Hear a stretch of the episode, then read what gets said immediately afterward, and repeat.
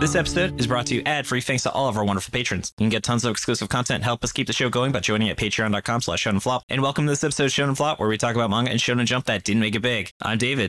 I'm Jordan.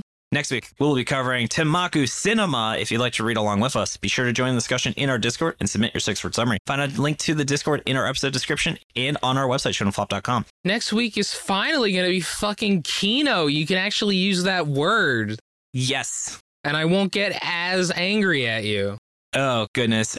but this week, we are talking about Cyborg Grandpa G, and we are joined by our guest, Maddie. Maddie, thank you so much for joining us. Hold on, David. Hold on, David. You said the name wrong. It is Cyborg Grandpa G.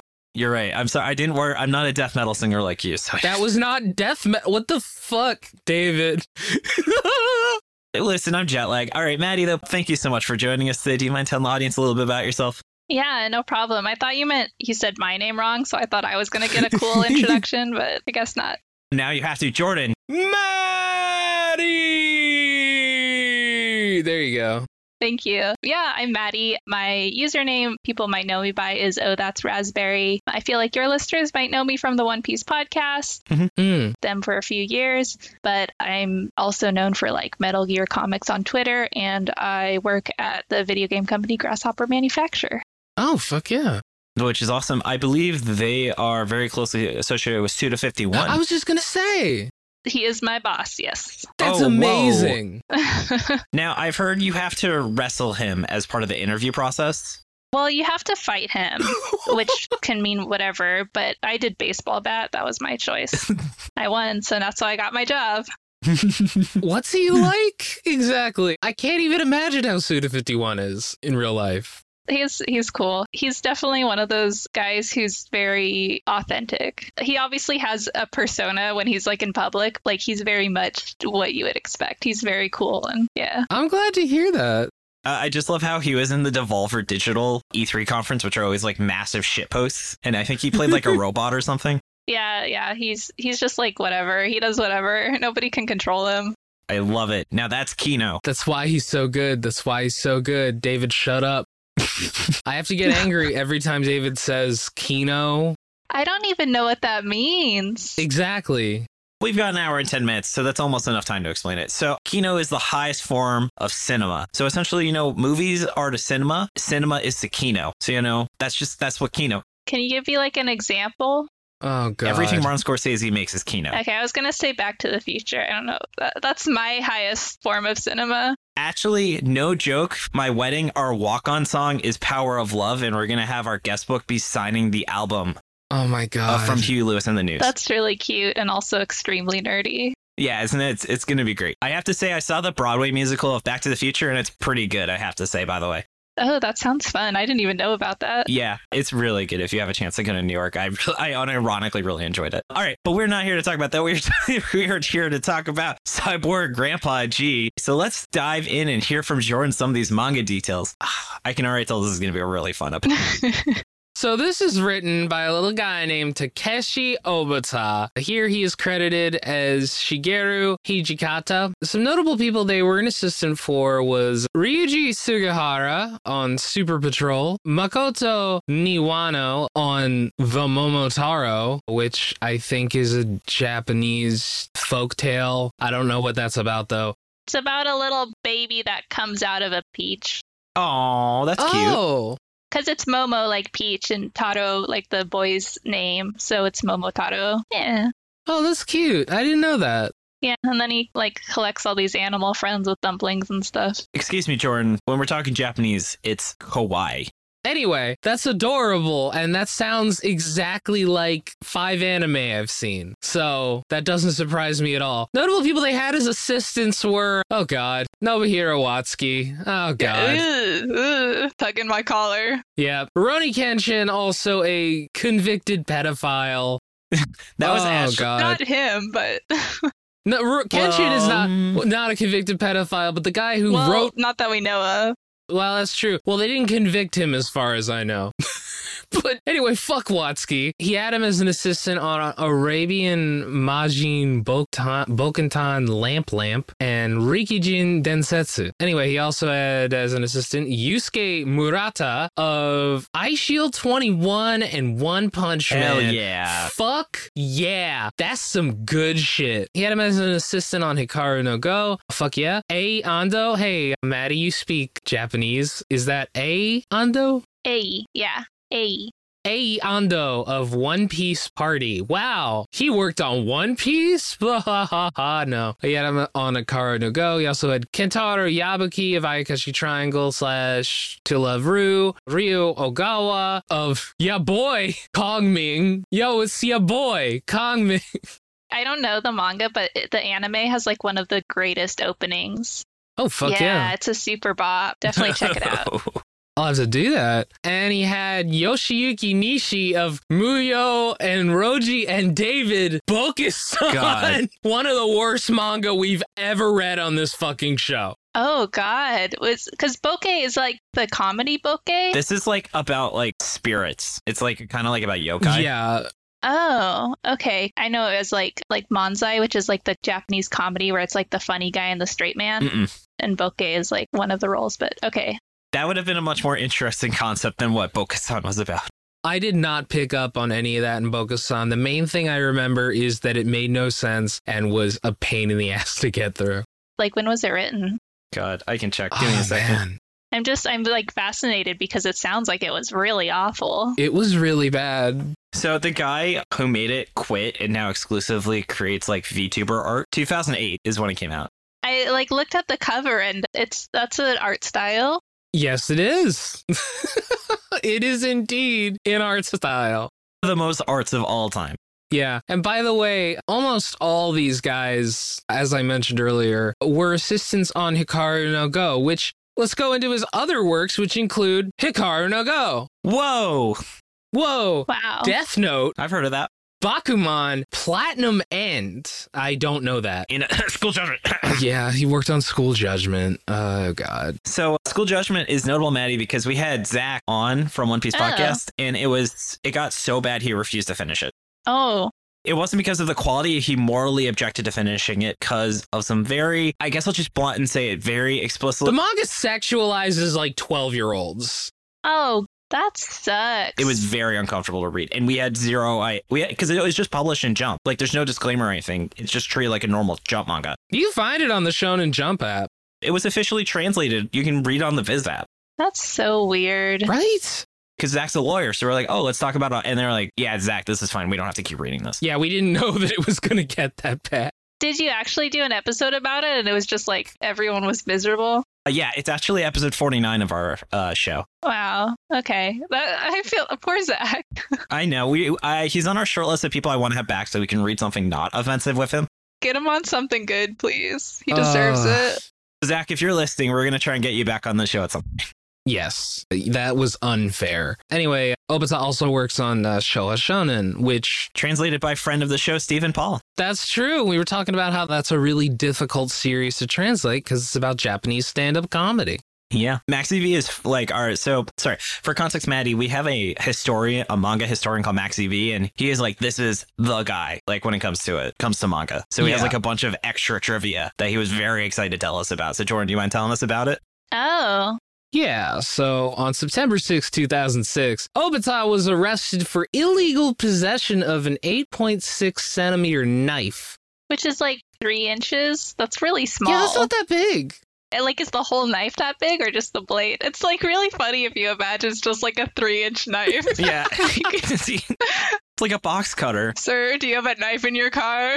How do you even find it? Yeah. But yeah, he was pulled over in Tokyo for driving with his car's headlights off at 12:30 a.m. and he claimed that he kept the knife in his car for when he goes camping. To be honest, a 3-inch knife, I can't imagine like it being that useful for I guess stabbing or camping. It just doesn't sound that useful. yeah, it's like you could like maybe cut like a piece of string. Yeah. yeah. It sounds like one of those. I don't know. I mean, that just sounds like a, a crime in Japan because it's very mild. Yeah. It kind of sounds like the cop was looking for a reason to arrest him. It sounds like he was just he forgot to turn his lights on, and then they happened to see he had a little knife. Which okay, See, this Yeah. is the kind of low stakes criminal activity I'm I'm fine with for mangaka versus the other people we've discussed before. Yeah, speaking of Watsky, I don't even know knife laws. I mean, you can have kitchen knives, which are bigger than that, so I don't know why you can't have. can you have them in your car though? Maybe not. Maybe you're not allowed to travel with knives. Uh, Maybe it's too small. Maybe your knife has to be bigger than Yeah, that. that's true. But yeah, the, it's the uh, crocodile Dundee. That's not a knife rule, you know. oh god. And then Jordan, you mind telling us the rest of this review? Yeah, I'll give you some more. Alongside his serializations, Obata has also made several high profile one shots with collaborators such as Masunori Morita of Hello Baby. Hey, baby. Nisio Isin of a bunch of manga I've never heard of, including Ouroboros, and Otsuichi of Hajime, which I don't know. Among Obata's many accolades are the Tezuka Award, uh, Shogakukan Manga Award, Tezuka Osamu Cultural Prize, an Eagle Award, and topping the prestigious Kono Manga ga Tsugoi rankings in 2010 with Bakuman. Also, at one point, in a one off event in Shonen Jump, Bobobo Bobobo parodied Death Note, and Obata parodied Bobobo Bobobo. And I actually really would like to read that. Sounds pretty great. And yeah, his collected works have sold well in excess of 70 million copies in Japan alone. This guy, kind of a legend. Are you guys familiar with his other work? Oh, yeah. Okay, I'm totally not. I mean, kind of. Like, I've read like a volume of Death Note and like a volume of Hikaru no Go, but that's it. I actively read Shoha Shoten, actually. Oh, cool. Didn't he do Dr. Stone? No. Very different. He's actually the creator of Dr. Stone is one of the most prominent non-Japanese artists working in manga. He's Korean.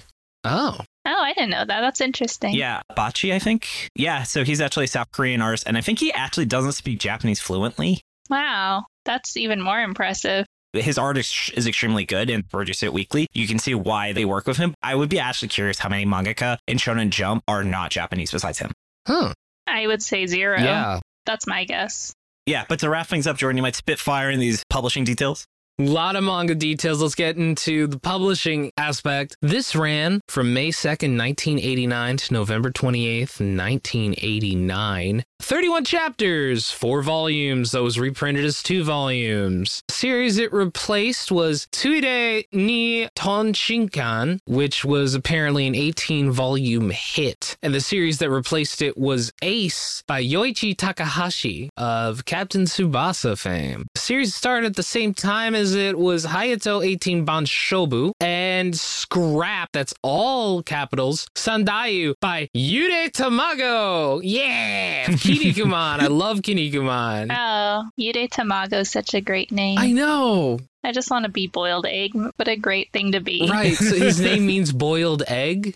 Yeah. That's so good. Oh, God, that's awesome. Yeah, so we're done talking about the details. So let's hear what actually goes on in Cyborg Grandpa G. All right, let's start talking about the subject of this episode. The Kaizo family woke up with a shock one morning to discover that their grandpa had turned himself into a cyborg. He is now Cyborg Grandpa G, an elite farming cyborg fueled by methane gas and a fierce hatred of crows. After using his new cyborg weaponry and machine gun scarecrows to defeat the evil mayor of their town, Grandpa decides to move everyone to Tokyo to start anew, and uh, they're not allowed to object to it. Their their their lives are out of their control. Grandpa just fucking controls everything. The family tries to adjust to their new place with Kay and I, the younger brother and older sister, starting school. Grandpa's insane controlling nature unfortunately results in them becoming cool delinquents. Meanwhile, Grandpa's old nemesis, Dr. Sharakube, has reemerged to try to take over the world but cannot stop the extreme power of Grandpa's cyborg farting body with his shitty son Inasaku creeping on I. It, he sucks. I hate him.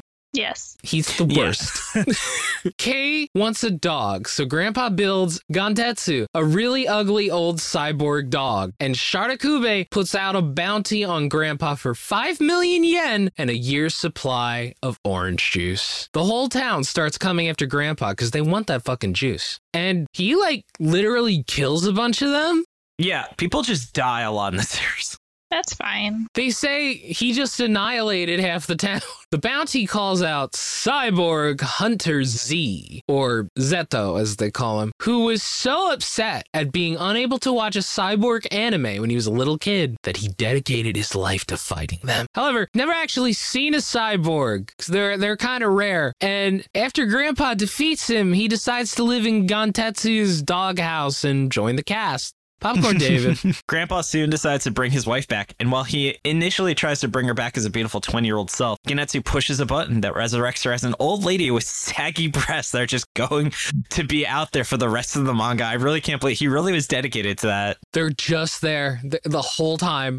Yeah, Uh, yeah. God, well, how times change. They love jokes with that. Oh my god. She is cyber metal iron grandma Q, who loves heavy metal and plays a BC rich warlock, the most metal of all guitars. I Hell had no yeah. idea, but that sounds like a pretty badass guitar. oh yeah, it is like the metal guitar. Fuck yeah. It's even got a Floyd Rose. Sorry, let's keep going. A giant senile monster named Jijira has attacked Tokyo, sucking up the youthful energy of the young. Ah, sounds like the typical old person. Right? Grandma and Grandpa fight back, using Genetsu's transformation to steal it back and become their young hot versions. Also, they transform back almost immediately. After this, Grandpa gains the ability to turn into his young self for 30 seconds at a time, and Grandma modifies her body to be young again. Also, she turns back to her old self when she gets surprised. It's kind, yeah, it was kind of ambiguous. At, they say there's like a musical note, but that didn't make sense. What triggered it? right. Yeah, it seemed like an emotion thing. Yeah, It was like if she hears a specific high pitched sound that relates to heavy metal, she turns back into grandma. Yeah, it's it was a little strange. At, at one point, Kay gets a friend who's a giant delinquent rhinoceros beetle who fights a giant stag beetle, and that's pretty cool. And man, shout out to Mora King, which is essentially if that chapter was an entire manga in itself. Oh, check that out because that was literally my favorite chapter of this whole series. So Mora King is super good, and it has a bunch of just it's a it's a gag action manga. It's probably in our top like five favorite series. Yeah, that series rules. High recommend. cool. Yeah, so shout out to Luke. They fight an Italian stereotype who loves golden spaghetti. and when UK and I's mother discover that Ichiro, their father, may be cheating on her close to their anniversary, they get in a big fight. Popcorn Maddie. Grandpa makes a super youth regeneration potion to turn her back into her young self, which will make Eiichiro love her again, but Yu refuses and talks about how she wants to have the love of 15 years. Eiichiro hears this and they reconcile. But when they throw the youth generation potion away, Share Kobe, who is just chilling in the trash can, gets it and turns back into his own young hot self. The mayor from Chapter Run. So he could just make this anytime. Grandpa could Yeah. just make this fucking youth regeneration potion. And it's like no big deal. Yeah, but he doesn't want to. Yeah, I guess. but he, he is continuously upset that his wife is old. I'm sorry, f- keep interrupting you. Keep going. I'm sorry. Nah, you're good. you're good. All right. The mayor from Chapter 1 returns having now become their cyborg landlord. Grandpa fights him, and he reveals that Shade Kobe transformed him to defeat Grandpa. Shade Kobe kidnaps Grandma, who, as a reminder, is also young and hot now, and declares that he will take her for himself. We Get a flashback to 50 years ago where Shade Kobe and Grandpa were scientists in World War II. Yep. Shade Kobe wanted to create an evil cyborg army, while Grandpa wanted to make a bunch of cyborg farmers. Uh, Grandma was Shade Kobe's fiance, but leaves him for Grandpa, which drove Shade Kobe insane. Grandpa quickly defeats the landlord mayor using the power of cigarettes before defeating Cyborg. Am I wrong? Oh, okay, sorry. No, it's He just, does. This, uh, just reading, just reading this all in one paragraph is is kind of a lot. The series was kind of a lot, honestly. Yeah. Before defeating Cyborg Shadow Kobe, despite him using the destructive power of horrible farts. Everyone reverts to their senior forms, and the Kaizo family wakes up the next day to discover that Grandpa has forcibly transformed them all into cyborgs. Jesus The Christ. end. and the adventure continues. The adventure continues, except it doesn't. Did not. yep. Oh, God. man. All right, let's dig into the characters. Maddie, will you do us the honor of telling us a bit about the grandpa? So, Grandpa, his real name is Tokijiro Kaizo, and he's known as Ji-chan, which is like basically Grandpa. And that's also like part of the pun, right? Yeah. Because it's cyborg. It's it's in Japanese, it's cyborg Ji-chan Ji. So it's Mhm. Ji-chan, but the pun also works in English because you have the G for Grandpa, so that's pretty Yep. cool. It could be localized if it really wanted to. Anyway, he is a motherfucking cyborg. Isn't isn't he more of a grandmotherfucking cyborg? Oh, that's Oh, true. God. Yeah. Hey! Fuck, this is what happens when you got a professional in the house like that. He's such a crazy bastard. He, he is a psycho, but also he loves he loves farming. he does. He loves farming so much. He's like, I'm gonna be a cyborg, not like I mean a normal reason you would be a cyborg. He's just like, I want to farm real good. I mean, of course, it leads to him fighting because he, of course, in his quest to become a good farming cyborg, I guess he wanted to kill crows. So he gave himself a ton of weapons, which, you know, that, that makes sense. and also made like scarecrows with guns in them. Yeah. yeah, and then one fell in love with a human in a chapter that was not worth putting in the plot summary. No, I like that one. It was good. it was not a bad chapter, it just wasn't plot relevant. it was also messed up on the website because all the pages were like out of order. Yeah. Yeah, But I do like his cyborg grandpa, how he will just like destroy, he'll like try to help people and then he just turns them into robots and then they just like destroy everything. Yeah, like there's one moment where like an old lady skins her elbow and he just gives her a new arm. yeah. He doesn't ask before he does any of this shit, by the way. He just does it. Oh yeah, he turned his entire family into cyborgs overnight. yeah. He took out a kid's he took out a kid's brain in his grandson's like middle school classroom. Just took out his brain and replaced it with like a robot brain. Have you guys seen that famous Spider-Man comic where it's like, okay, where Peter Parker is like, you have super DNA technology, you could be curing cancer and stuff, and it's like a dinosaur man, but he's like, yeah, but I want to turn people into dinosaurs. Yeah. Oh, that's like the plot of the original Mario movie. it is. Okay, but to move on, speaking of mad scientists, Jordan, do you mind telling us about Doctor Shirakube? Dr. Sharakobe, he kind of he kind of sucks as as an Yeah. evil scientist. It's pretty funny actually. But he was such a He's- baddie when he was younger. Yo, he was hot as a kid. Ev- Everyone in this was hot. It's just like, Everyone. hey, I think that's like part of the plot. It's like, just so you know, all your grandparents used to be hot. You Basically. know, it happens though, right? Whenever you like first see like a picture of your grandparents and you're like, wait, you still look like this? I really like how Obata included these like transformation shots, like almost like an anamorphs type thing where it's like, so this is how Shardakube went from being young and hot to how he is right now. And you see like the middle transformations. Yeah. like little explanations. Yeah. I like how his grandson looks like his potato, his old person form instead of looking like him when he was young. Yeah. Well, yeah. Maybe he'll change when he hits like 20 because he's like 13 now. Yeah, puberty's gonna do wonders to him. Yeah, puberty's going to save him. Yeah, I, I do love how he is the embodiment of ah, what is the word Ching do- Dogu. I probably said that completely bad. Are you guys familiar with that? I saw you type it and I looked it up and then I forgot what it meant. Hmm. so Chin Dogu, it's kind of like an engineering joke where people make interesting but useless inventions. Um, Mhm. like I remember one was like it was a hat that had like a roll of toilet paper, so when you blew your nose, you would always have it accessible to you. I feel like in the early 2000s, there was this book called Unuseless Japanese Inventions, Yeah. which had a bunch of those. It's very much of the like, isn't Japan weird? And it was like presenting these things like they weren't jokes, but they're obviously jokes. So, One invention that actually blew up that was created was the selfie stick. Hmm. oh, that's funny. But part of Chingdogu is you cannot patent your inventions. So that person Oh. was like, oh, fuck, I probably could have made a- millions of Oh. dollars from inventing the selfie stick. Bummer. That just reminds me of like this this famous art piece where they were trying to make useless inventions and it's just like a fuzzy teacup, like a teacup like covered in like fuzzy carpet. Is it fuzzy on the inside? Yes. Oh, Don't use it. It's an art piece. That's that's the point. Yeah. I see. So also, the doctor's a huge pervert, as is Grandpa, actually. Oh yeah. No, they're all perverts. I mean, it's very, it's very of that era, right? Yeah. The the pervy humor. If there is one thing that I've learned from manga, it's that all old men are disgusting perverts. That's true. Yeah. Fair. Oh, man. And also, all old women are also kind of absolutely crazy. So I'll dive into Grandma Q. So it's kind of weird how it said in the first chapter she disappeared mysteriously, but I guess they completely dropped that element because he's like, oh, yeah, I had her brain this whole time. yeah. He just pickled her brain.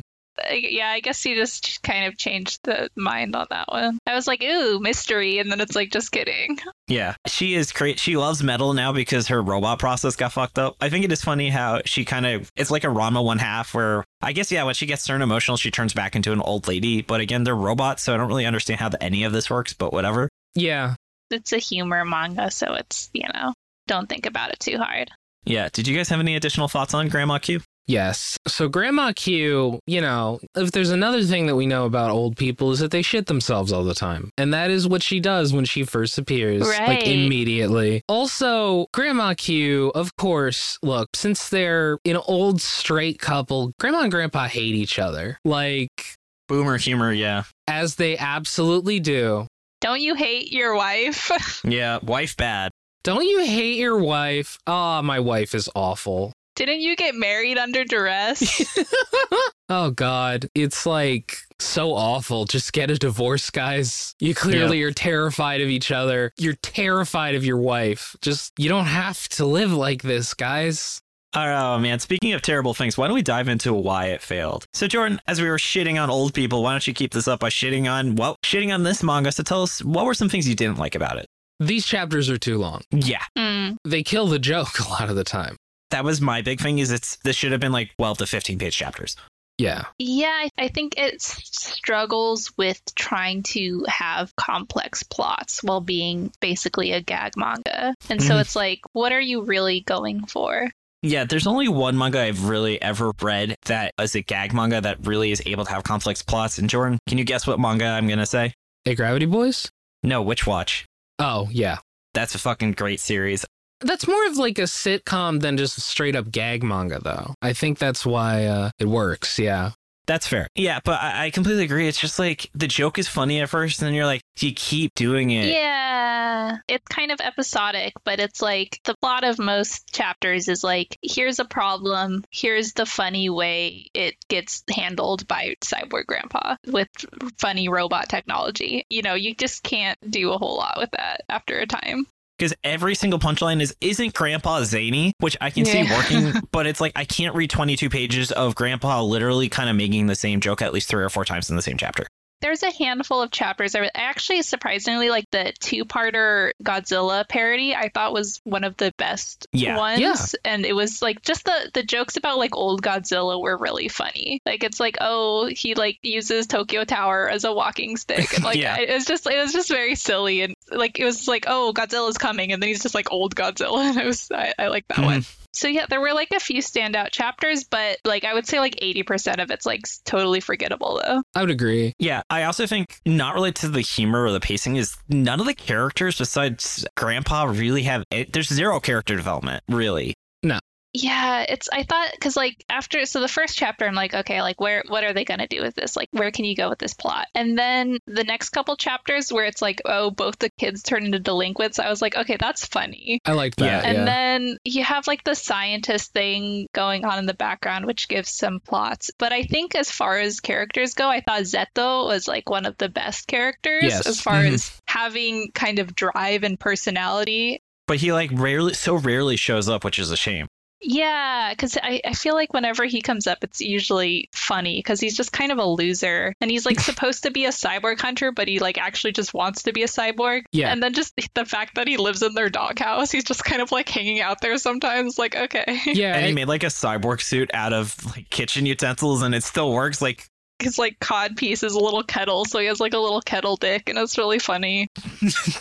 I love the designs in this series, honestly. Yeah, but we're talking about why we don't like yeah, it right well, now. I'll, I'll get into something Ooh, about nice. that. None of that. Sometimes Grandpa is such an asshole that it goes from me finding it funny to me just hating him. Again, it's because these chapters just go so long, they have to like repeat the same joke over and over again, where Grandpa is just like very controlling of his granddaughter. He has to like, like kind of stalk her on a date. I think part of that is it, it kind of suffers from the era a bit as well. Mhm. Just because, yeah, Yeah. like late 80s Japan Oh, yeah. had Yeah. issues. There's just no respect for body, body autonomy, and then and I feel like that really embodies the fact that there. This is a gag manga that has a chapter where you literally see attempted date rape in it, and it's such like a tonal whiplash where it's like it's yeah, definitely manga can talk about things, but I feel like it doesn't handle it very well, and it doesn't really even take it that seriously. It's like that issue of like, oh, this was a thing you could joke about in 1989. Uh, Obviously, it was not appropriate, but like you could get away with it. And now it's just kind of like, that's gross.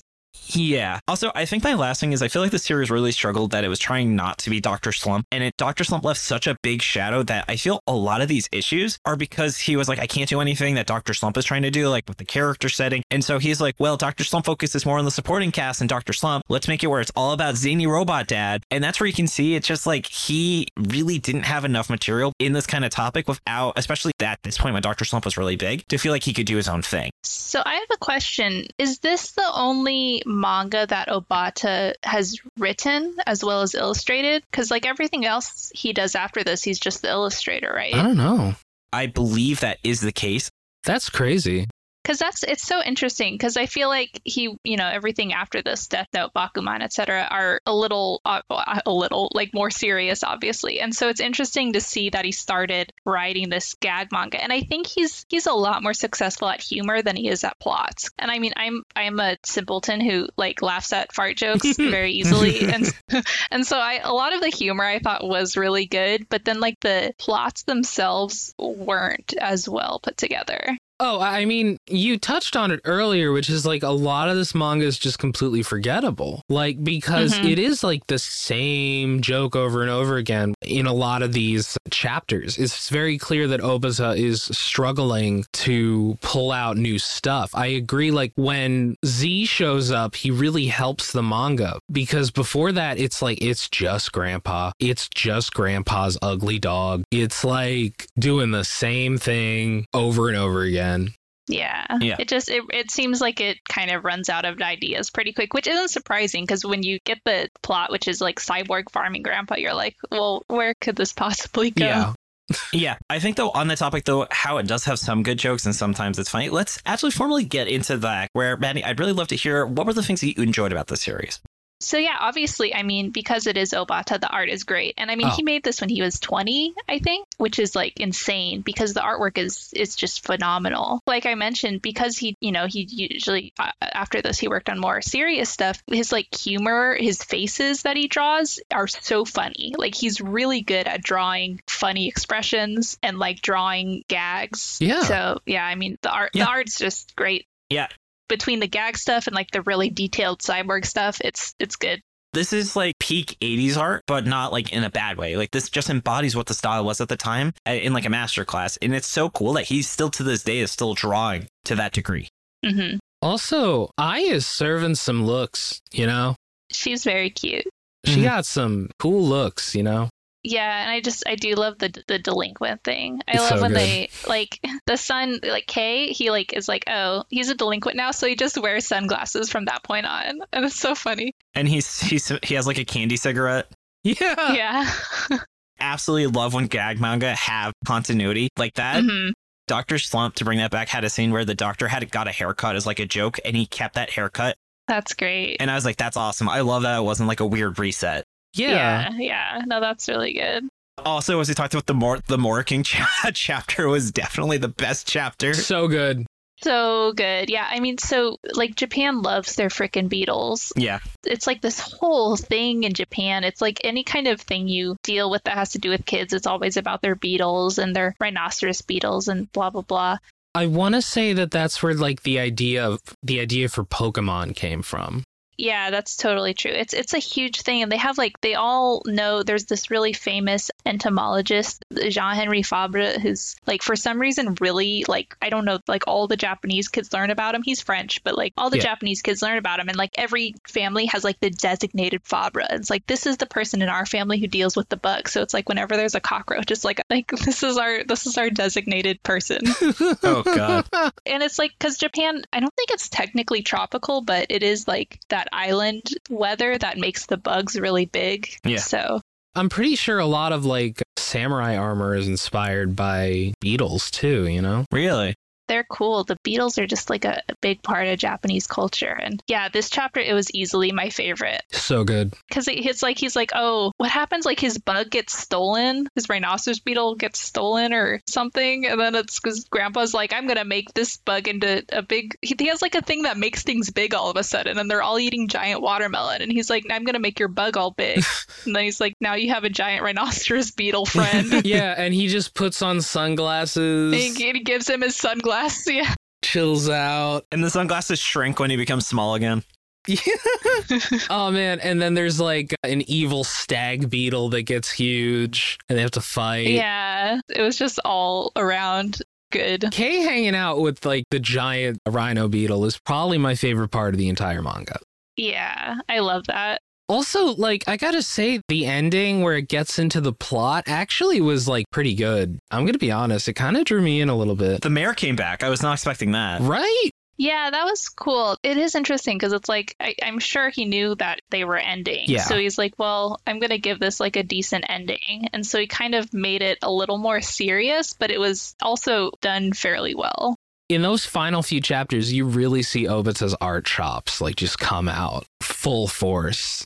Yeah. And I mean, one of the best things is that it made him realize that he's much more talented as an artist. I mean, that's the thing is we've read a few series from creators where they really learn the right lessons from their failed. Like, Mm. Maddie, are you familiar with Love is War? Mm-mm. So, for instance, that's a manga where essentially called Instant Bullet, where it's about high schools with superpowers. But there's a chapter where they just kind of do hijinks for three chapters. And that was overwhelmingly the best part. And essentially, what he did was like he just made a full series out of the best part of that. Yeah. That's great. Yeah. I mean, that happens a lot in games too, where it's like there'll be like a side section or like kind of like a mini game or side quest, and then they'll be like, oh, this is actually better than the main game. So we're just gonna take this and turn it into a game. So it's it's always nice when people can like realize and like have that it's it's hard too, like have the willpower to kind of change direction and be like, wait, this is what I'm good at. I'm gonna do this.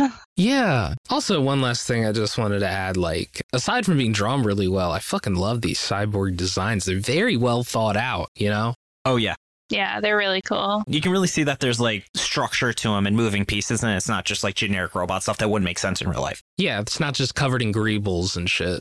And, and then I think to, to go a little bit back to what Maddie's point about taking some of the good parts of it and making something new, why don't we pivot into where it could have gone and really talk about how we could have kind of rectified the series and made it a bit better than it was. All Sorry. right. So I'll, I'll, I'll- I'll kick this topic off where Ashley Jordan, as we talked about, like, I think it would have been cool if this had gone more into the weeds about the robotic stuff and just like actually, like, he clearly had a lot of thought into these machines and maybe just fuck it, actually say like some of the parts about how these are and not just be like side content. Cause I think that's, that's just an interesting topic though. I, I know it's a big ask for the offer to actually understand robotics, but that is something that cool, that would have been cool to see. I kind of disagree. Well, if we fuck you too, buddy. Yeah, fuck you. What I think instead, I would have liked to see this series have a little bit more heart. Like, I think that's kind of what High School Family does correctly. It like shows characters really caring about each other. I would have loved to have seen Grandpa like actually genuinely like care about his family and like, yeah, like some character development where he realizes, wow, I'm kind of fucking these people up. Maybe I should try and be better. And you know, he could still pull out stupid hijinks from that. Absolutely. But no, instead he's he's the same from start to finish. And it just seems like he's an asshole. Yeah, I think it, it suffered because it was straddling between being a gag manga and having more complex plots. And it needed to kind of either go in one direction, either need to be shorter and just stupider and funnier, or it needed to go a little more intricate into the plots and designs and complexities of the characters. If you were to pick a direction, which one would you have gone with? I would go funny Yeah. Mm. because I think Obata's humor is very good, and I think his humorous drawings are very good. And I don't know if he's as talented as a writer as he is to have gone into that more depth plot. Yeah, I, I think this having short, like, well, 15, like almost like a spy versus spy style comic, where what if it's just like the hijinks of him versus the evil scientist is like the core plot, and then really going into that Chengdu stuff where they're just making weird ass inventions and finding like stupid usages for these like super over engineered devices.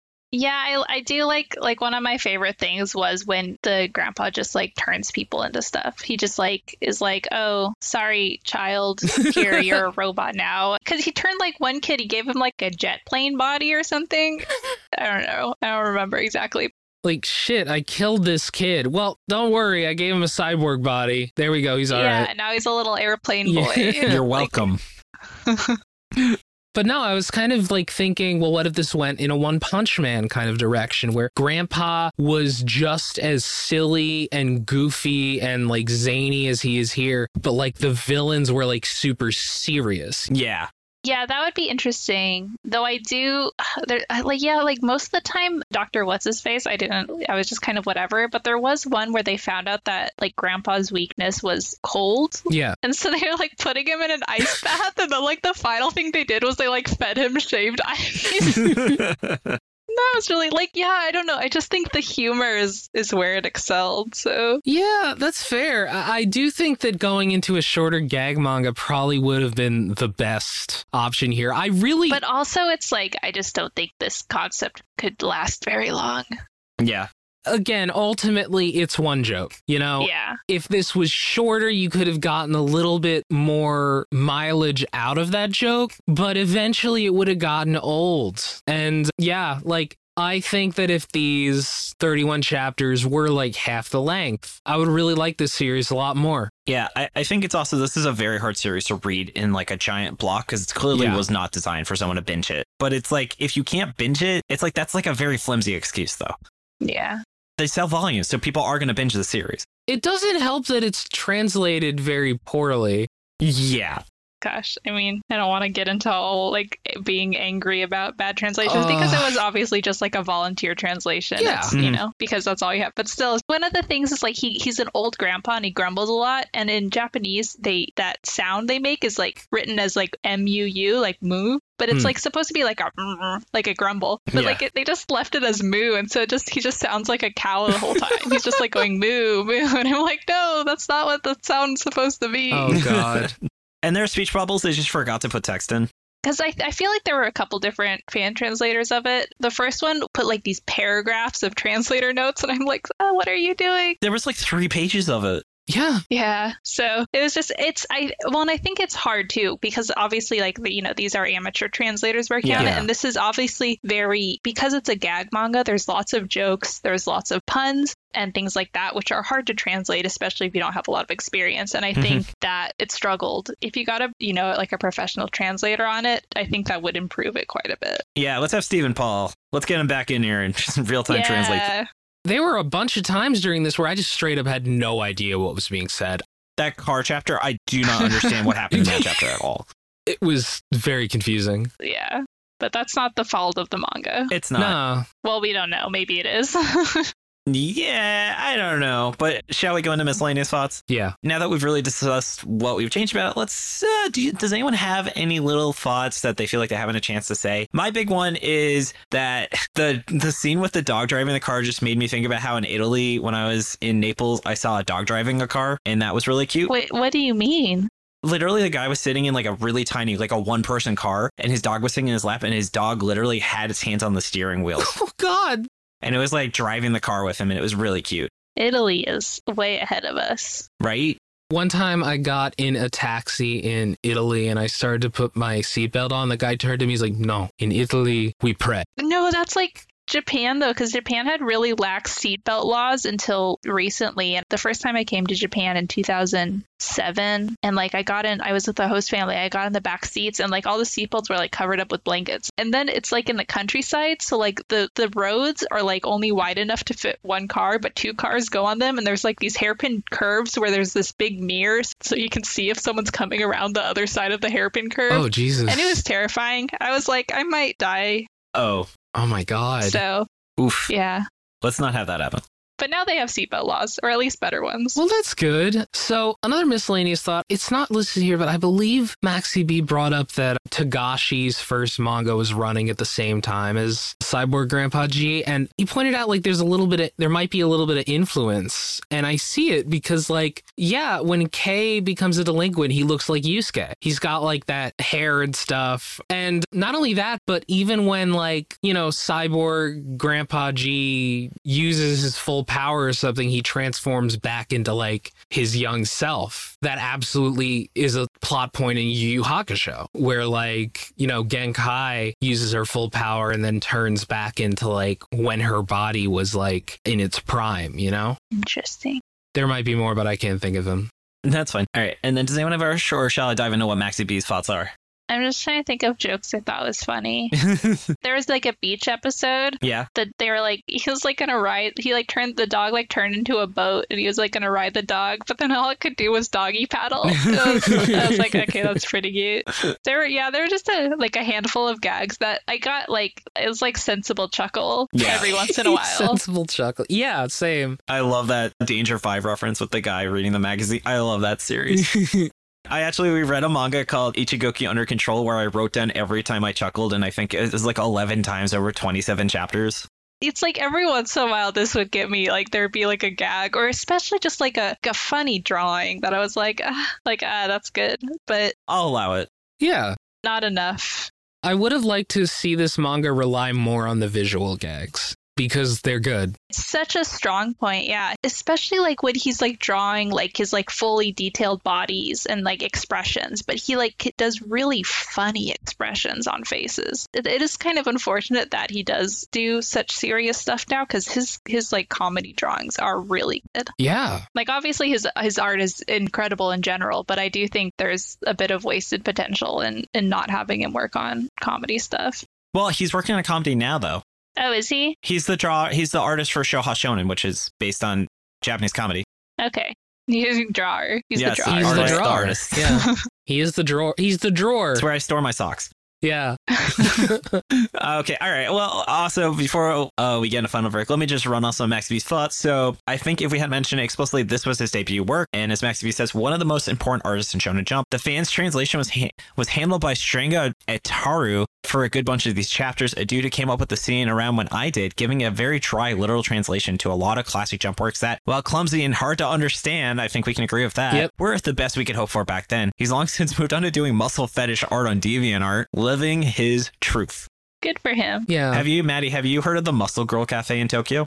Is that the one where they slap you? I know it's just where all of the waitresses Oh. are really strong, Mm, and there's like things you can pick up, and you get discounts on your food if you can lift certain amounts. Oh, well, my I'm God. a wimp, so that doesn't help. Our honeymoon in March is going to be in Japan, so my friend has convinced my fiance that we're going to go there. Okay. Looking forward to that. I hope it's fun. I hope you're like building up your muscle so you can get free stuff. Hell yeah. Literally, what keeps me training these days. nice. And also just mangakas Makototo Niowano and Nobuhashiya Tsuruko. I don't know. I probably butchered that. Nobuhisa Tsuru- Tsuruoka, right? Tsuruoka. Tsuruoka. They cameo at least a couple of times throughout the series, the former being Obodo's mentor and the later being his friend. So that's very cute. Were those those Yeah, it was weird cute. drawings that showed up a couple of times and they were like, this is the mangaka? Probably. And I was I re- very confused. Yeah, I remember he like made fun of one of them or something. Mhm. I don't know. It's just typical Yeah. mangakas being bros. Dude, this dude's being bros. Just guys being guys. Manga dudes being manga bros. Oh, Let's get into the final version. So, running these from the community real quick, we have from Maxi B. How about Robocrop? Is that anything? I think that's pretty good. I think that's something. Yeah. Bump Up said Cyborg Grandpa G, the super farmer. Diego, Cyborg Grandpa is not actually Inuyashiki, which, oh, someone messaged us about how it's like apparently that series kind of ripped off Grandpa G, but I'm not familiar with it, so unfortunately I can't say much more about it. Dude Rock said, wish it stayed at the farm and worth trying for its art alone. Flufez said, do cyborg farmers raise cyborg sheep? Glornak said, old man Kizu augments with grace. Gray said, the future with right to repair and classic prequel to Run Daihatsu Tanto. Lord Anubis said, that's where Lao's G comes from. I was thinking about Laoji a lot during this. Lao G's from what? He's from One Piece and he's like this old man and he like does this G shape. Oh. Um, Yeah. Yeah. And he also kind of has like similar kind of grandpa fart humor. So could Ashley be inspired by that? huh. That's possible, honestly. I don't think he's a cyborg though. There's so many characters in One Piece. Oh my god. got from Meru, Grandfather, Universal Neutrality, Different Alloy, Numia, Mobile Suit, Portal Man. Finally, Cyborg 9 has an ending, or did Inuyashiki rip the series off? So, again, I guess Okay. we'll have to check that out at some point. Yeah. Rail said, I love Mobile Farmer G Grandpa. that was actually G Gundam was the first idea we had for the cover art before we went with bad Mega Man box art. God. G Gundam rules. Oh, Inuyashiki is the anime where the guy says this is a good chapter of One Piece. Really? That's you know that that anime screenshot where it's like One Piece is really good this week. yeah, we have a guy who posts that every single week at chapter. Yeah, that's what that's what from Inuyashiki. Interesting. Huh. Because I just googled it and that's all I know about it, and also the fact that it just sounds like Inuyasha. Yeah, I thought it was Inuyasha at first. And I was like, this doesn't seem related. Yeah. And then Spubby said, good thing he didn't get dementia. Scott, how seed of you. No, this is not intended to be a six word summary, so skip the. Whoops. Well, Too bad. Nah, it's too bad. I already said it. Spike, Chrome Dumb Cyborg causes clear consternation. Spook says, Do Cyborg dream of electric sheep? Super Dave, all the jokes all at once. Yep. And the Yeti says, Absurd automation agriculture aggrandizes average antics. And then, Maddie, what was your six word summary? Cyborgs, kettle dicks, and saggy tits. Oh, fuck. That's a really nice. good one. Oh my God, that's good. Let me make sure I have that one down. What was it? Cyborg? Cyborgs, kettle dicks, and saggy tits. God damn. That's, that's, that's, I got it. That's definitely going to be the conversation for best six word summary. it's really good. Thank you. Jordan, how about yours? Kettle Dick was so good. But no, that's not. yeah. Oh my God, wait, that's a six. That's six words. Yeah. The kettle dick was so good. Holy shit, that wasn't even one of my intended ones. There you go, Jordan. My intended one was cyborg boomer ruins his family's lives. That is true. Yeah. You could. You don't even need to say the word zoomer, or you don't. Even, actually, you know, he's technically not a boomer. no, he's a member of the greatest generation. Oh, he's a silent, or because if he was alive right now, he would be about ninety years old. because he was in World War II. Yeah. He's one of the greatest generation. Oh, that's the one. Okay. Silent Generation was the one before that that nobody even gives a After- shit oh, about. before. Yeah. Yeah. That's because well, they're too quiet. You never know what they're doing, They're just little E eepy. They're just quiet. and they're also dead. they're they're shy.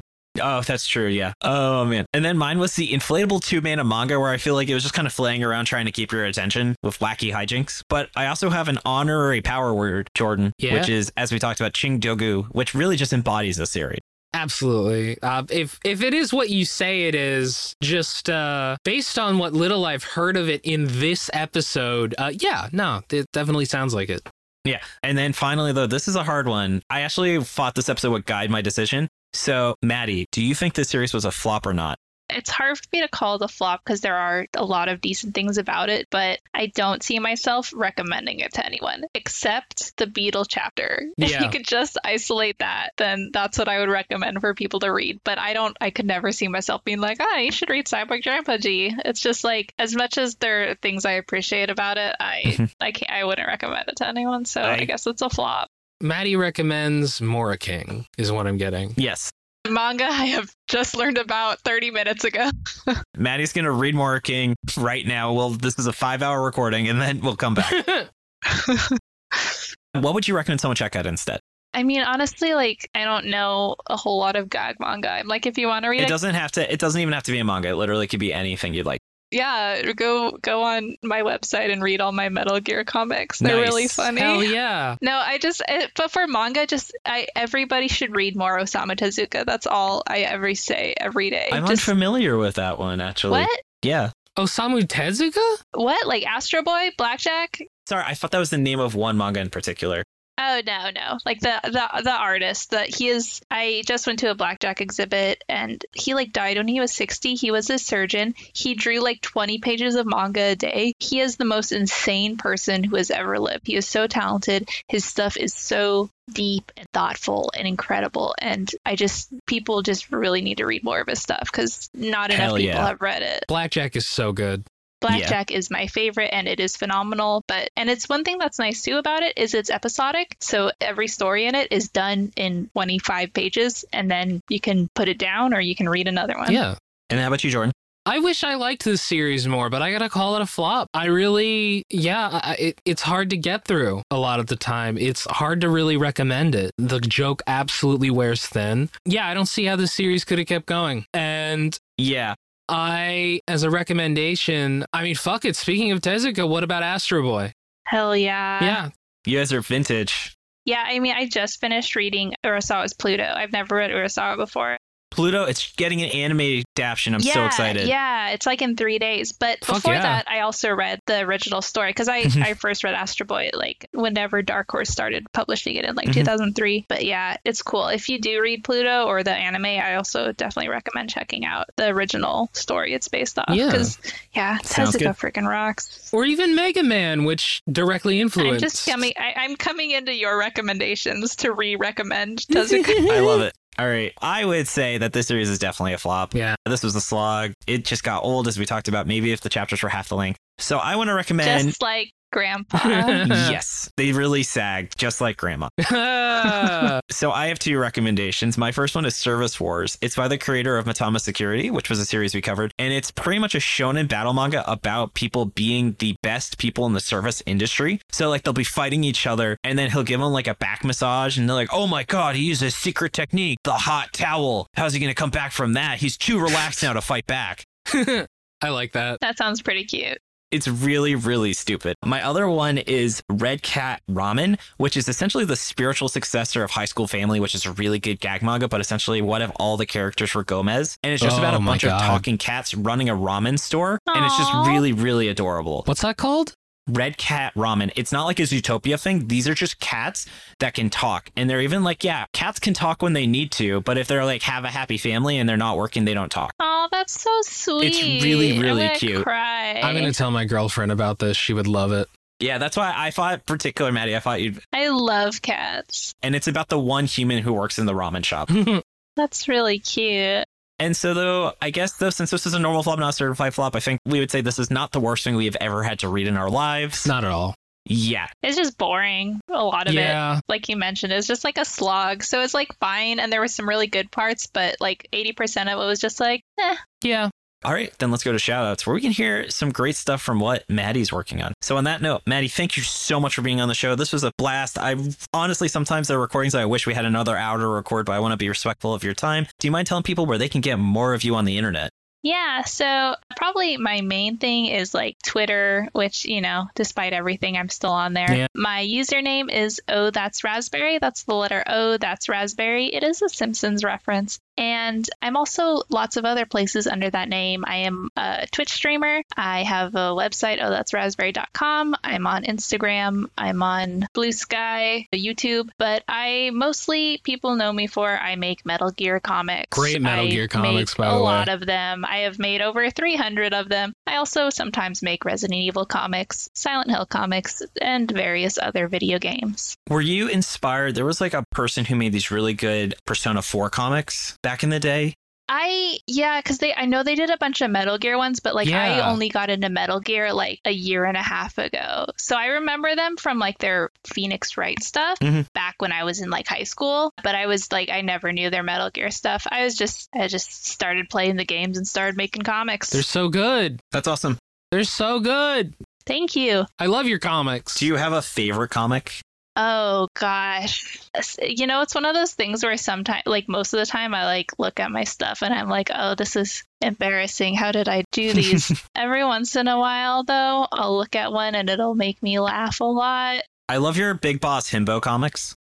yeah, I think Peace Walker might have been one of my best eras of comics. I think that's when I really started kind of getting it. Just any of my comics where Big Boss is an idiot and Cause has to deal with it. Those are those are good stuff, I think. but yeah, and so but yeah, I'm also a Twitch streamer. So if you like watching people play video games, I'm still actually like I said, I just started Metal Gear recently, so I'm still going through it. I'm on V right now. I have a couple left over. Um, Nice. But yeah, I used to stream usually two to three times a week, and I also stream Drawn sometimes. I have a YouTube archive of my streams if you want to watch me play through Metal Gear or whatever. Yeah, and I have a Patreon, Kofi if you like my stuff. Uh, and like I said, I'm also community manager over at Grasshopper. So follow Grasshopper on Twitter because I'm always doing stuff over there. We are currently promoting our Shadows of the Damned remaster. Ooh. So yeah, so yeah, that's I think. And oh yeah, and I also mentioned like I'm like part of the the greater One Piece podcast universe. I used to do episode artwork, but once I moved to Japan, time zones no longer allowed that. Aw. But I'm still very much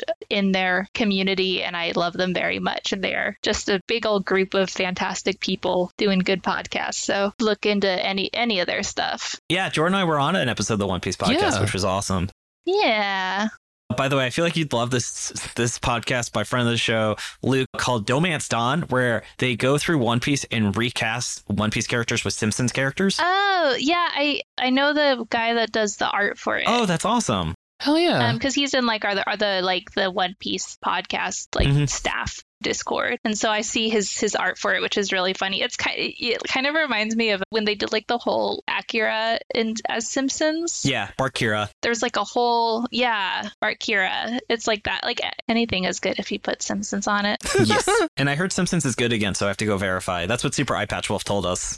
Oh, that's what Super Eye Patch Wolf said. But it's Yes. good in a different way. So, oh no, that's a good video. Also watch Super Eye Patch Wolf. Let's Yeah. let's go ahead and plug him too because his videos are great. We've been trying a long time to get him on this show, so I'm, I'm Ooh. work, trying to work my magic for episode 100, but we'll see. I hope you do. David basically started this podcast as a secret way to meet Super Eye Patch Wolf. To meet Super Eye Patch Wolf. That's cool. I hope it's successful. It's true. It's true. My one regret is I didn't hit him up when I was living in Ireland, Ah. but that was also 10 years ago before I think he made any content, so that would just be just Damn with it. some guy at that point. Maybe you Curses. did meet him and it just didn't like it didn't it just like register. He just had normal colored hair. No. He was just it's just Wolf. He wasn't Super Eye Patch. Yeah. yet. It's when he had both eyes. But I also want to say props to Jordan for making the opening ending theme, being a great co-host, and helping with the editing. Thank you, David, for all the hard work that you do on this podcast. No, no problem. Props to Merlisle for the awesome cover art. You can find her online at Lyle Murr and Nigel for being our generous art benefactor. Thanks to Dylan West assistance for editing. Find his podcast, AMA at Context at AMAcontext.com. Thanks to Tucker and Maxi B for assistance with pronunciation, translation, other miscellaneous research. Find us on Twitter at ShonenFlopcast and our website, ShonenFlop.com. We're also on Spotify, iTunes, YouTube, or else you get our podcast, or our Tumblr, Shonen Dash Flop, which Jordan is kicking ass at running Hell yeah. and come join the Shonen Flop Discord. It's open to everyone, patron or not. Come hang out with us, talk about anime, games, or whatever else is on your mind. You can find a link to it in our show notes or on our site. And if you've been enjoying the podcast and want to help us keep going, consider subscribing to our Patreon. We wouldn't be able to keep it running without their support. You get a ton of awesome perks, including Jordan. What did we drop in October for our patrons? We are dropping the second episode of our coverage on how to make manga, how to how to make jump the right way is the right way to make jump, Something like the I think it's the right way to make Shonen Jump. the right way to make jump with Joey Weiser, Yes, with our with Emmy with Emmy with Emmy yeah, no, sorry. nominated, with Eisner Award nominated. Yay, congratulations, Joey. Eisner Award nominated artist in front of the show, Joey Weiser. Joey Ashley Maddie, fun fact, he created art for my wedding, which was super dope. Oh, I wonder if I saw it. Did he? He might have shared. I feel like I remember him. I think drawing. he said he was waiting till the wedding. It's it's a box of animal crackers.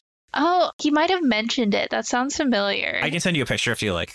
I would love to. Joey's amazing. Oh yeah. I'm so glad that we had him back on. And then you could also be listening into our recordings live or listening to the warm-up audio. Find out at patreon.com slash show and flop. And speaking of perks, I'm going to read off our patrons real quick. All right, I want to give a big shout out. First, I want to give a shout out to our Dolphin Dad patron. The fetus knows the necessity of speed. Then moving on down to the ravioli tier where you get weekly pictures of my puppy ravioli. We have Chris, Eva, Josh Robinson, Karate Chopsticks, Rachel, my wonderful fiance. She she was so brave. She normally goes to bed at nine. She stayed up till eleven thirty to see me when I got home. And that's love. And Trevor Schechner. Moving on down to the King of the Forest, we have 090Z, Bandit Stoof, My girlfriend. Chad Mason, Shell Florine, Jacob Andrew Galloway, Kirby Mon, Marty, Max Baker, Not Jeff, T, T Wolfwood, a name that is written in Japanese, which I can't read that. Oh, do you? I was about to say, do you want to take a stab at it? Wait, let me see if I. Oh wait, can you paste it somewhere? Yeah, I'm gonna paste it in our chat. Oh my god, we have somebody who can read Japanese. That's great. I hope I can read. I hope I'm not gonna bear it. Jody. Jody. Oh, that's adorable. And I also want to give a big thank you to our Galactic Ball Federation officers and our King of the Forest. Maddie, I think you are our second, or no, our third guest, because we also had Oni Dino, if you're familiar with him. Mm-mm. He is the editor for Super Eye Patches Wolves podcast. Oh wow, so you are getting closer. I know, I know. I, I got, I Soon. got to message him at some point. But he's a cool dude. It Soon. wasn't, that was not why we had it on. That's just like the famous thing he does. But yeah, and then I think he's also a professional translator. I'll have to double check. Well, Dylan, Oh wow, that's cool. he's a really cool guy. He actually he was like, next time you're in Denver, we'll hang out. I was like, okay, cool. but yeah, and then Jordan, anything you want? Anything else you want to toss in? Uh, yeah, first of all, Maddie, thank you for being here. Please tell Sudai said hi. Eh. Okay. And uh, yeah, check out Mission Ignition, a podcast where me and some friends watch a horrible TV show from the 90s that only I remember. And that's it. Go birds. All right. Well, go birds. All that's left now is let's go to sign off. Thank you so much for joining us. Tune in next Monday as we give our first thoughts on Temaku Cinema. This has been David, This has been Jordan. This has been Maddie. and you've been listening to Shonen Flop. Keep on flopping, floppers. Yes, Yeah. Reaper, Reaper. That's what people call. Anyway. Ah, That was the best song from the second game. It was just this anniversary of the second game. Really? Oh my God. Happy anniversary, No More Heroes 2. Yeah. Oh, happy anniversary. Suda, if you want to come on the show anytime. I don't Anytime. know if Suda speaks any English. He does, we'll he make does, it work. does not. Okay. we'll make it work. We'll figure it out.